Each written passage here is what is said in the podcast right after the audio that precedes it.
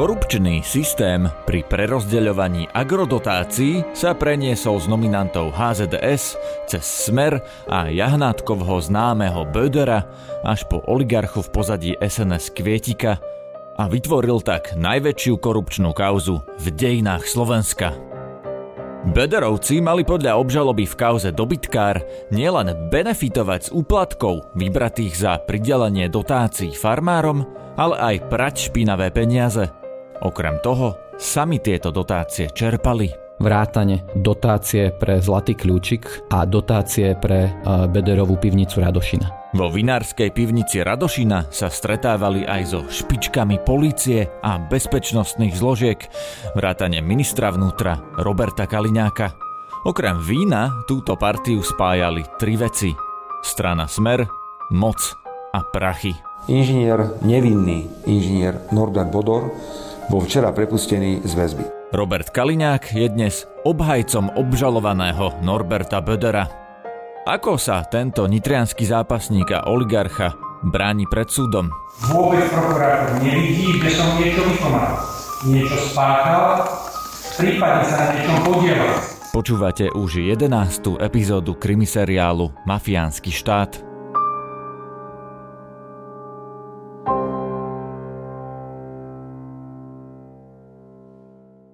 Už minule sme si povedali, ako mali podľa obžaloby v kauze dobytkár Bederovci určovať, komu pôjdu pôdohospodárske dotácie a vyberať za to úplatky.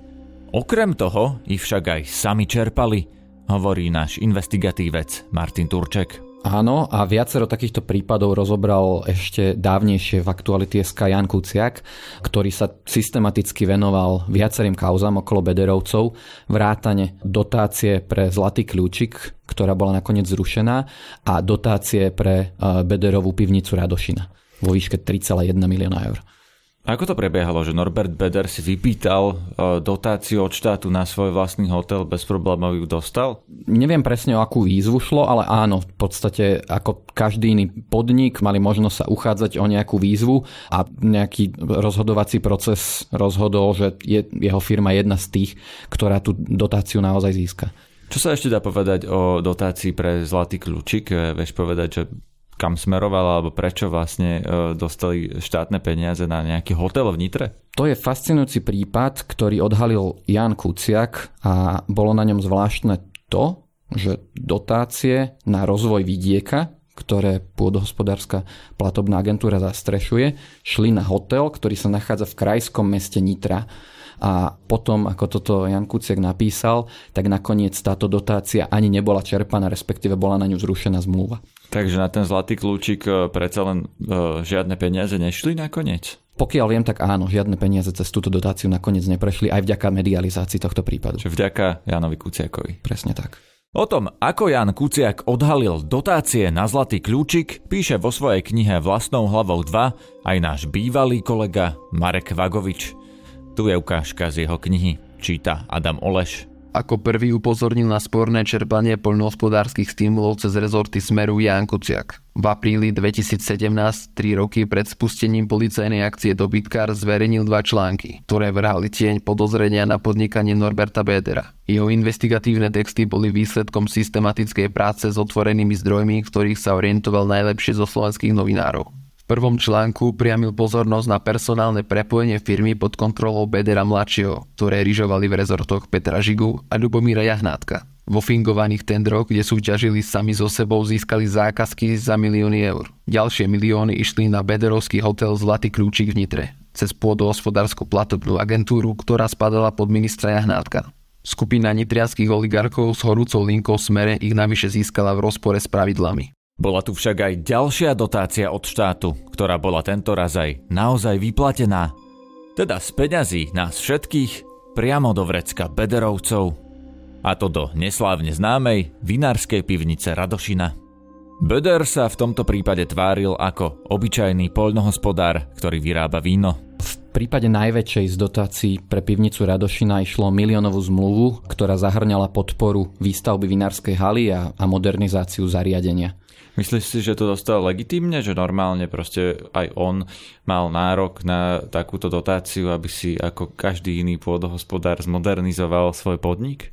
Konkrétne informácie o tejto dotácii alebo že by bola vystavená nejakým korupčným spôsobom nemáme, ale človek, ktorý je momentálne obvinený z toho, že prál provízie v kauze dobytkár, by nemal nejaký prednostný prístup k tým dotáciám, je ťažko predstaviteľné. Áno, lebo vieme, že on to vlastne mal rozdielovať alebo určovať, že ktorí tí farmári tú dotáciu dostanú, no tak ju dostal aj on. V tej pivnici Radošina teda predpokladajme, že už po jej rekonštrukcii zo štátnych peňazí sa potom mali stretávať e, rôzni funkcionári policajného zboru, špeciálny prokurátor Dušan Kováčik, minister vnútra a nitrianský oligarcha Beder. Čo je na tom zvláštne, že sa tam stretávali? Minimálne na tom zvláštne to, že sa minister vnútra dlhodobo nevedel priznať k vzťahu s povedal by som toxickým oligarchom Norbertom Bederom. Dlhé roky nepadlo z jeho strany nič, hoci chodil na stretnutia, ktoré vo verejnosti vzbudzujú eh, dojem silne nenáležitého lobbingu. A neskôr, keď sa objavili informácie vo výpovediach v trestných kauzách, že tam naozaj chodil a stretával sa tam s Bederom, tak sa začal krútiť na mieste, začal odpovedať, že možno v tej pivnici bol, ale nepamätá si, s kým sa tam stretol. Robert Kaliňák najprv pre televíziu Markíza tajné stretnutia s oligarchom a vedením policie v Bederovej pivnici zapieral. Stretnutia s Norbertom Bederom nechodil. Nie, nechodil a nestretával. Nemôžem vylúčiť, lebo neviem a nepamätám si pri tých spoločenských podujatiach, či uh, jednotlivé útvary policie vždy robili Vianočné kapusnice, či som niekedy niekde nebol, tak ako na 5 minút pozdraviť sa, poďakovať sa, podať ruky a ísť preč. Ale to, čo vy hovoríte, že sa stretnúť a debatovať a riešiť nejaké veci a tajné stretnutia, také vylúčujem určite. Mňa nikto nevolal. Až kým pre SME sa vyjadril, že myslím, že tam nebol práve najčastejšie pán Beder, čím jasne pripustil, že nemá problém sa s takýmito ľuďmi stretávať niekde v uzavretých stretnutiach v pivniciach. Tu je ukážka z Kaliňákovho rozhovoru pre denník ZME. To vlastne, to vlastne hovorí, má Norbert Bodor. Boli ste u neho niekedy vo To je možné. Ako neviem vám to vyvrátiť, dobre? Čiže kľudne povedzme, že boli, dobre? Ale na žiadnej tajnej porade, neviem, podobno som určite nebol. Dobre, teda policajní funkcionári Dušan Kovačík a Norbert Bodor a aj vy. Uskutočnilo sa takéto stretnutie, to, to, to by ste si to... asi pamätali. Nie. To nemusím si pamätať, pretože v takých stretnutiach, kde boli všetky tie osoby, ktoré menujete, boli desiatky. Aj Norbert Bodor, aj Kovačík, aj policajní funkcionári. Akože to naozaj nie. To ste mali desiatky fun- takýchto stretnutí? Funkcionármi áno, v, tom, v tejto zostave aj s Norbertom Bodorom? To, myslím si, že tam nebol práve najčastejšie pán Bodor. Hej. A niekedy tam bol? Poďte sa, ešte raz som vám povedal, že toto vylúčiť určite neviem. Nie, nie, nie, počkajte, počkajte, pán Kaliňák. Potvrdiť vám to neviem takisto. Čiže? Celú vec vlastne neskôr uzavreli videá z polovníckej chaty, kde naozaj bolo už otvorene zjavné, že najvyšší predstavitelia Smeru nemajú problém sa stretávať s oligarchami, ktorí potrebujú vybavovať veci v trestných konaniach. No, v tej chate už potom vybavovali alebo riešili, ako budú vybavovať, aby sa títo ľudia dostali z väzby, ale zostaňme pri tom, ako sa to vlastne dostalo na svetlo sveta, e, to, že vlastne v tej radoši väčšine zaplatenej do štátnych peňazí alebo zrekonštruovanej sa stretávali uh, títo ľudia. To vypoveda napríklad aj uh, Ludovid Mako vo svojich uh, výpovediach. Ty si napísal o Makovi knihu, preto sa to pýtam teba. Áno, aj Ludovít Mako vypovedal o tom, že aj on bol účastný týchto stretnutí, bol tam špeciálny prokurátor Kováčik, Robert Kaliňák, Norbert Beder a najvyšší funkcionári policie sa bežne priam až pravidelne stretávali v Bederovej pivnici. A vlastne Robert Kaliňák to nepoprel, nepopiera, že Mako má v tomto pravdu. Nie, nepoprel to. Najprv sa vyjadroval veľmi vágne, až presme by som povedal, že naozaj do veľkej miery pripustil, že je to úplne presné. Beder figuroval v troch vinárskych firmách, no z dvoch medzi tým odišiel. Tieto firmy neboli ziskové, hovorí Ksenia Makarová z nadácie Zastavme korupciu. Jediná firma, v ktorej Beder zostal, bola práve pivnica Radošina kde boli žiadosťami úspešní, pretože každá žiadosť bola schválená a boli to nadštandardné sumy na tie projekty v zásade na horných limitoch daných projektov. A aby som to zjednodušila, že máte nejaký projekt, kde môžete sa uchádzať o agrodotáciu a on má nejaké rozpätie napríklad od 100 do 300 tisíc, tak tie dotácie pre pivnicu Radošina boli vždy na tom hornom limite a boli s nimi úspešní. Získali to myslím, že v čase práve, keď to ministerstvo e, bolo pod vedením alebo tesne po výmene ministra e, Jahnátka. Táto najznámejšia vinárska pivnica na Slovensku je momentálne zaistená. Podiel Norberta Bedera v tejto firme je totiž takmer jediný legálny biznis, ku ktorému sa nitrianský oligarcha aj majetkovo hlási. Pivnica je zaistená, ale nepovedal by som úplne, že je v rukách štátu, pretože stále ten podiel vlastní Beder so spoločníkom, pivnica Radošina má dvoch vlastníkov, ale áno, štát sa snaží predísť tomu, že by majetky Norberta Bedera boli prepísané a nemal by ako čeliť či už pokutám alebo trestu prepadnutia majetku, ktorý mu v jeho trestných veciach hrozí. Tomu hrozí v kauze dobytkár? Áno, tomu hrozí v tejto kauze. Myslím, že sú tam dva skutky, v ktorých toto hrozí, ak bude odsúdený a v tom prípade by aj tento podiel prepadol v prospech štátu. Čo ešte všetko má zaistené Norbert Beder? Podiel v iných firmách Norbert Beder nemá zaistené, keďže ide o jediné dve firmy, ku ktorým sa oficiálne priznáva, a to je pivnica Radošina, respektíve mne polovica, a firma Merus, ktorá vlastní ten podiel v pivnici Radošina, ktorý je Beder vlastníkom. Okrem toho má zaistené nehnuteľnosti, ktoré vlastní na svoje meno, avšak iné s ním spojené majetky, ktoré môžu byť napísané na iné osoby a príbuzných a podobne zaistené nie sú. Nie sú len preto, že to nejakým spôsobom asi obišiel zákon, alebo teda obchádza tejto možnosti zaistenia, že máte majetky jednoducho napísané na nejakých e, iných ľudí? No minimálne v prípade veľkej haciendy pod zoborom v Nitre sú značné podozrenia, že patrí Norbertovi Bederovi, hoci na ňo nie je napísané. A na koho to je napísané? To je tá hacienda, do ktorej si prišli kúkláči pre Bedera, keď ho prepustili z väzby a následne znova zobrali? Nie, nie, pokiaľ viem, táto ešte Bederom obývaná nestihla byť. Na papieri ju vlastní architekt. No a kauzu dobytkár, v ktorej Bederovi hrozí prepadnutie majetku, sme načali už minule. Momentálne sa stále pojednáva na špecializovanom trestnom súde v Banskej Bystrici. A preto pojednávania sleduje naša kolegyňa zo Stredného Slovenska, Ivana Zigová. Ahoj. Vieš nám popísať, v akom štádiu je momentálne proces s Norbertom Bederom a ďalšími obžalovanými v kauze dobytkár? Povedala by som, že už sa rozbehol pomerne intenzívne, ale stále sa ešte neblíži k záveru a ešte stále nás čakajú vypovede niektorých kľúčových svetkov. A zároveň už e, vypovedali všetci obžalovaní, alebo teda vypovedali v rozsahu, akom chceli.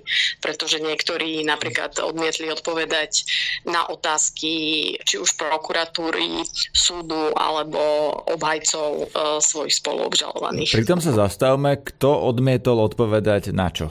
Tak e, Norbert Beder bol ten, e, ktorý na začiatku odmietol odpovedať na tieto otázky a to z dôvodu, že on všetky obvinenia odmieta a e, jeho obhajcovia, a teda aj on sám od začiatku požadoval, aby prokurátor spresnil obžalobu, pretože jeho meno, keď sa aj v nejakom skutku teda spomína, vo väčšine sa nespomína, tak nie je jasné, z čoho ho vlastne obžaloba viní a že on sa ani nemôže brániť. Takže toto boli tie dôvody, ktoré uvádzal Norbert Böder. Musí prokurátor tvrdiť, čo konkrétne som mal spáchať a zároveň nepripúšťať žiadnu inú skutkovú alternatívu. V prípade, ak napriek jednoznačnému tvrdeniu prokurátora z vykonaných dôkazov vyplní jedna či viaceré skutkové alternatívy, je nevyhnutné pre vzniknuté pochybnosti prijať výrok o oslobodení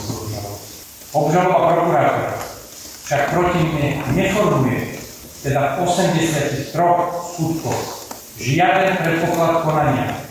Povedané inak, vôbec prokurátor nevidí, že som niečo vykonal, niečo spáchal, prípadne sa na niečom podielal.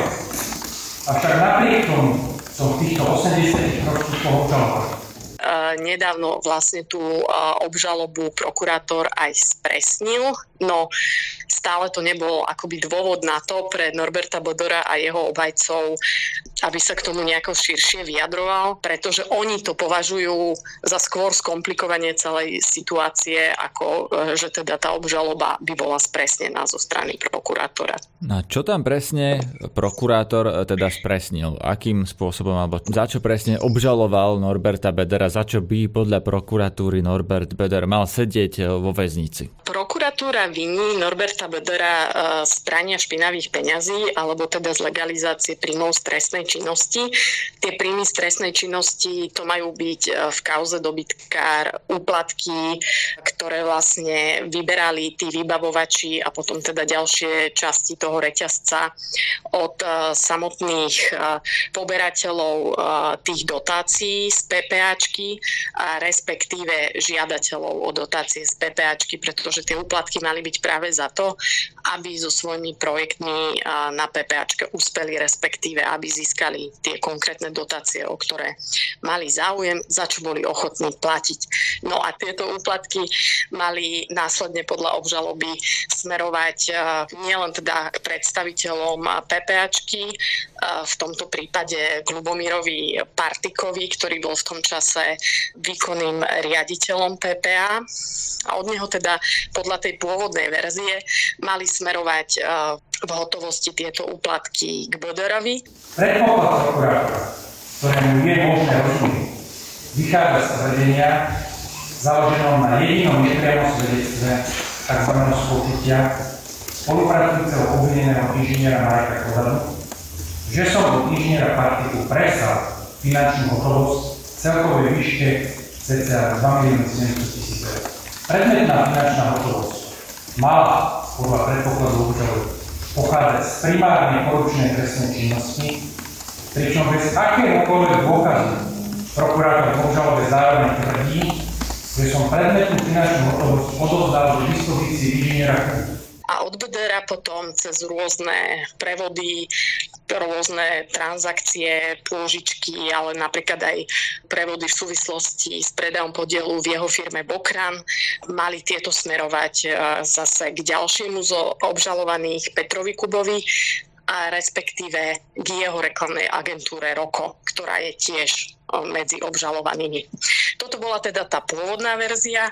V tej spresnenej verzii, ako ju nazval Senát, už hovorí prokurátor o tom, že tie peniaze teda nesmerovali od partiku k Böderovi, ale smerovali od partiku priamo ku Kubovi. Tu sa nám kauza dobytkár začína komplikovať, pretože sa objavuje jedna mimoriadne dôležitá, ale pre verejnosť málo známa postava. Podnikateľ Peter Kuba. Norbert Beder je teda obvinený z prania špinavých peňazí, ktoré sa malo diať práve cez Petra Kubu. Pred súdom však obaja tvrdia, že nešlo o legalizovanie peňazí z úplatkov, ale úplne normálne, bežné a vysvetliteľné finančné transakcie – Viac povie reportérka investigatívneho oddelenia Aktualít Laura Kelová. Pripustme, že existujú aj nejaké rôzne transakcie vo veľkých obnosoch, ktoré si my bežní ľudia, ktorí nezarábame v takých enormných množstvách, ako povedzme pán Bodor alebo pán Kuba, že môžu mať nejaké vysvetlenie, ale to vysvetlenie musí byť hodnoverné a musí sa zakladať na, na nejakých reálnych faktoch alebo na nejakých logických vysvetleniach. Lenže keď počúvame rôzne vysvetlenia, že e, si niekto robí v hotovosti miliónové finančné vankúše, teda že si to nevklada do nejakých investičných fondov alebo že si to teda nesporí na nejakých sporiacich účtoch, ale že si vyťahuje proste 100 tisíce a 10 tisíce v kufrikoch a niekde si to doma skladuje, ešte teda okrem iného aj v dobe neustalej inflácie, tak je to minimálne úsmevné zvláštne a opäť ja len pripomínam, že sudcovia špecializovaného trestného súdu súdia rôzne kauzy a sú pomerne erudovaní aj v ekonomických sférach. Takže ak toto Senátu špecializovaného trestného súdu bude stačiť na vysvetlenie, že sú to bežné finančné transakcie v poriadku, ja sa ale obávam, že to vysvetlenie zatiaľ nie je úplne ako keby logické. Že tam Prečo? Kde to... sú medzery? Lebo taká tá agentúra ROKO, ktorú vlastne reprezentuje pán Kuba, akú mala úlohu v tej kauze dobytkár? Podľa obžaloby vlastne to fungovalo tak, že agentúra ROKO bola len jedna z firiem, ktorá fungovala spôsobom prania, alebo teda na to pranie vlastne tých úplatkov. Že vlastne cez tie rôzne finančné transakcie, ktoré sú neprehľadné, je ich množstvo, sú tam proste rôzne sumy a tak ďalej a sú nejakým spôsobom proste podložené nejakým papierom, teda nejakou požičkou a, a vrátením požičky, tak podľa obžaloby toto bol vlastne mechanizmus prania peňazí. Výhodou ale týchto obvinených je, že dokázať, že toto bolo pranie peňazí, je úlohou prokurátora. Nie úlohou obvinených, aby vysvetlili, že, že či to bolo alebo nebolo. Toto bude proste úlohou prokurátora, alebo momentálne aj je, uniesť dôkazné bremeno a dokázať Senátu, že má na to proste dôkazy, že toto je pranie peňazí. Napríklad spôsobom, že vyvráti všetky vysvetlenia Norberta Bodora a Petra Kubu, že toto nie sú obyčajné, normálne, logické, ekonomické transakcie. Pán Kuba na tom súde s úsmevom ukazoval kufrík, e, s ktorým e, chodil e, teda nosiť tie peniaze z banky do banky a tak ďalej. Vy ste si tým vlastne ako by nasromaždili vyše 11 miliónov. Chceli, hovorili ste, že ste si tak chceli vlastne vytvoriť nejaký rezervný fond mm-hmm. na podnikanie. Prečo ste to ne, nevybrali naraz, alebo to sú väčšie sumy, ale takto dennodenne ste podielali? Aj opakovanie Práve. počas jedného dňa napríklad strašne jednoduché. Viac ako 10 tisíc vám nedá banka na, bez, bez ohlásenia, takže keď sa rozhodnete, že chcete viac, no tak idete vybrať po 10 tisíc viac. Potom dokonca na to banky prišli, tak to zakázali. Že ak by som si ich vyberal naraz, tak by som nemal pravdu, že si tvorím rezervu v hotovosti. Lebo by som si tvoril rezervu na účte. Ale ja som si nechcel tvoriť rezervu na účte, ja som si chcel tvoriť rezervu v hotovosti. Čiže e, oni tie transakcie robili podľa obžaloby len preto, aby legalizovali tie peniaze, ktoré e, Norbert Beder a jeho teda spolupracovníci mali vyberať na tých úplatkoch od tých farmárov? Áno, obžaloba teda tvrdí, že tie úplatky, ktoré sa vyberali v hotovosti, o čom teda spočiatku aj svedčil e, Ľubomír Kropil, že sa vyberali teda cez tiež istý mechanizmus na základe nejakých rôznych zmluv, vyberali sa v hotovosti, nosili sa ďalej, ale tú hotovosť potom potrebuješ dostať do nejakého obehu, aby si ju potom legálne mohol, legálne, v úvodzovkách legálne vytiahnuť a na niečo ju použiť. Čiže Obžaloba tvrdí, že takýmito rôznymi e, finančnými transakciami sa dostávali peniaze, ktoré boli čierne, alebo teda z nelegálnych zdrojov, sa dostávali do obehu a po istom čase sa začali tváriť tie peniaze, že to sú proste bežné transakcie, predaje akcií, nákup, pôžička, vrátenie pôžičky a podobne. Ale to, čo ty opisuješ, e, to vyjadrenie pána Kubu, ako tam nosí v tých kufrikoch a ešte teda sa chváli, že, že koľko sa zmestí do obyčajného malého kufrika a koľko do väčšieho. 4,5 milióna, myslím, povedal, že sa áno, áno, v 500 a ešte bol taký ako pyšný na seba, že, že ako to vlastne celé on ukazoval do tohto, pozrite sa. Tak opäť zopakujem. Vysvetlenie pána Kubu, prečo si vyberal také obrovské množstva eh, financií, je, že si robil finančný vánkuš, alebo teda, že si hromadil peniaze v hotovosti niekde na nejakých rôznych miestach, ktoré nechcel špecifikovať a potom akože niektoré tie časti opäť vracal uh, na účty v iných hodnotách, iných bankovkách. V 500 to, takto, to vám poviem presne, to si pamätám, totiž to som, keď som to potom nosil naspäť, to už som nosil vo väčších objemoch, tak si pamätám, že koľko sa mi zmestilo do jedného kufra. Do normálneho kancelárskeho kufra, ktorý som kedy používal, dokonca som ešte našiel zahodený doma, narvete asi 4 milióny 500 To do takého naspisy myslíte? kancelársky. Či taký bežný kufrík. Tak, ocelové Samsonite to bolo. bolo. Mm-hmm. No, ja som s tým chodil aj, aj do práce a vtedy som sa s tým vybral do banky. Pre mňa to je zvláštne vysvetlenie a, a teším sa na rozsudok, ako sa s touto časťou e, vlastne tej legalizácie alebo teda aj skutočných e, finančných transakcií vysporiada e, Senát. Na túto časť som špeciálne zvedavá. Hrozí pánovi Kubovi tiež väzenie, pretože ak by toto bola legalizácia príjmov stresnej činnosti, teda pranie špinavých peňazí, to je trestný čin, za ktorý je aj pomerne akože prísna sadzba. Teraz vieme, že v parlamente už bude e, návrh e, na vlastne jej zmiernenie, dokonca súčasný minister spravodlivosti pán Karas si myslí, že tá sadzba je príliš vysoká a preto by sa mala znížiť. Myslím, že je momentálne nejakých 10-12 e, rokov až 20 môže byť za... 12 až 20 v tých áno. najvyšších uh, sadzbách. A teraz sa navrhuje uh, znížiť trest na 5 až 12 tak e, hrozí takýto trest tomuto pánovi Kubovi, keď sa mu dokáže, že v tých kufríkoch tie peniaze si nerobil rezervu, ale nosil vlastne e, legalizované úplatky Norbertovi Bederovi? Obvinenému Kubovi stále hrozí ten, povedzme, že vyšší trest, respektíve vyššia sadzba, pretože tieto veci sa diali v rokoch 2015-2016 a teda v rokoch, keď ešte platila súčasná právna úprava,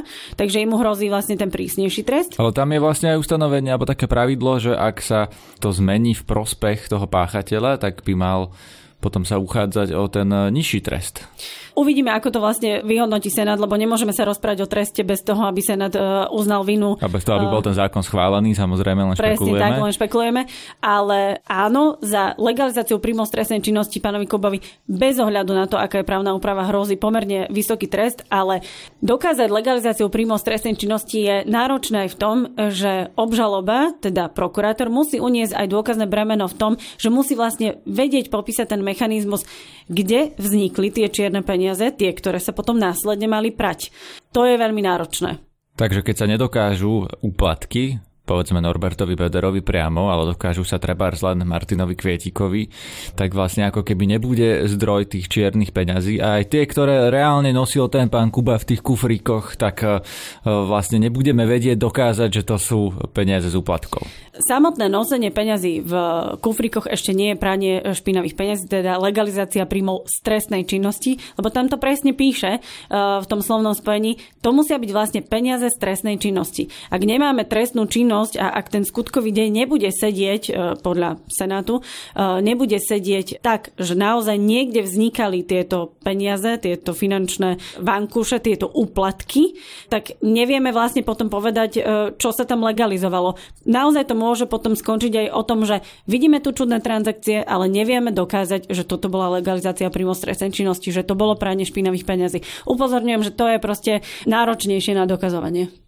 Takže je možné, že kauza dobytkár sa skončí tak, že odsúdení budú len tí, ktorí sa priznali a e, napríklad pán Beder, aj pán Kuba, aj mnohí ďalší, ktorým sa vlastne nič nedokáže, e, zostanú na slobode a budú vlastne e, za mrežami len tí, ktorí priznali, že áno, brali a dávali sme úplatky a delili sme sa s nimi, napríklad aj s tými Bederovcami, ale na Bederovcov už ten zákon nedosiahne. Je aj možné, že môžu byť odsudení aj tí, na ktorých sú napríklad priame alebo aj nepriame dôkazy, ale dáva to nejakým spôsobom zmysel. Nevieme dnes povedať, že či do tejto spleti ľudí, teda že sú na nich dostatočné dôkazy a svedčia v ich neprospech, či do tejto spleti ľudí patrí aj Bodor, Kuba, povedzme Partika. Teda tá časť, ktorá sa nepriznáva, ktorá popiera a ktorá dokonca tvrdí, že na nich nie sú priame dôkazy. Takže môžeme čakať znova nejaké uh, také rozuzlenie ako napríklad uh, kauza, myslím, nástenkový tender, za ktorú uh, sedia páni uh, Janušek a Igor Štefanov, ktorí vlastne sú len tí priami vykonávateľia, tí, ktorí reálne za to nesli zodpovednosť, ale ten, ktorý z toho benefitoval, ten na konci, na stenkovom tendri sa hovorí, že to bol možno až Jan Slota, tu e, vidíme, že obžalovaný je Norbert Beder, ale že teda tí vykonávateľia budú za mrežami sedieť vlastne za tých svojich šéfov, ktorí zostávajú vonku. Ale trochu rozdielne je v tomto prípade kauzy dobytkár to, že tie spodné, povedzme, články, uh, ktorí boli takí, tí, povedzme, akože vykonávateľia, pešiaci, kuriéri, ktorí nosili tie peniaze. Mnohí z nich vypovedajú na tie vyššie poschodia. Takže v tomto zmysle my máme niektoré svedectvá a máme množstvo teda nejakých listinných dôkazov, ale opäť, my nevieme, či to Senátu bude stačiť alebo nie.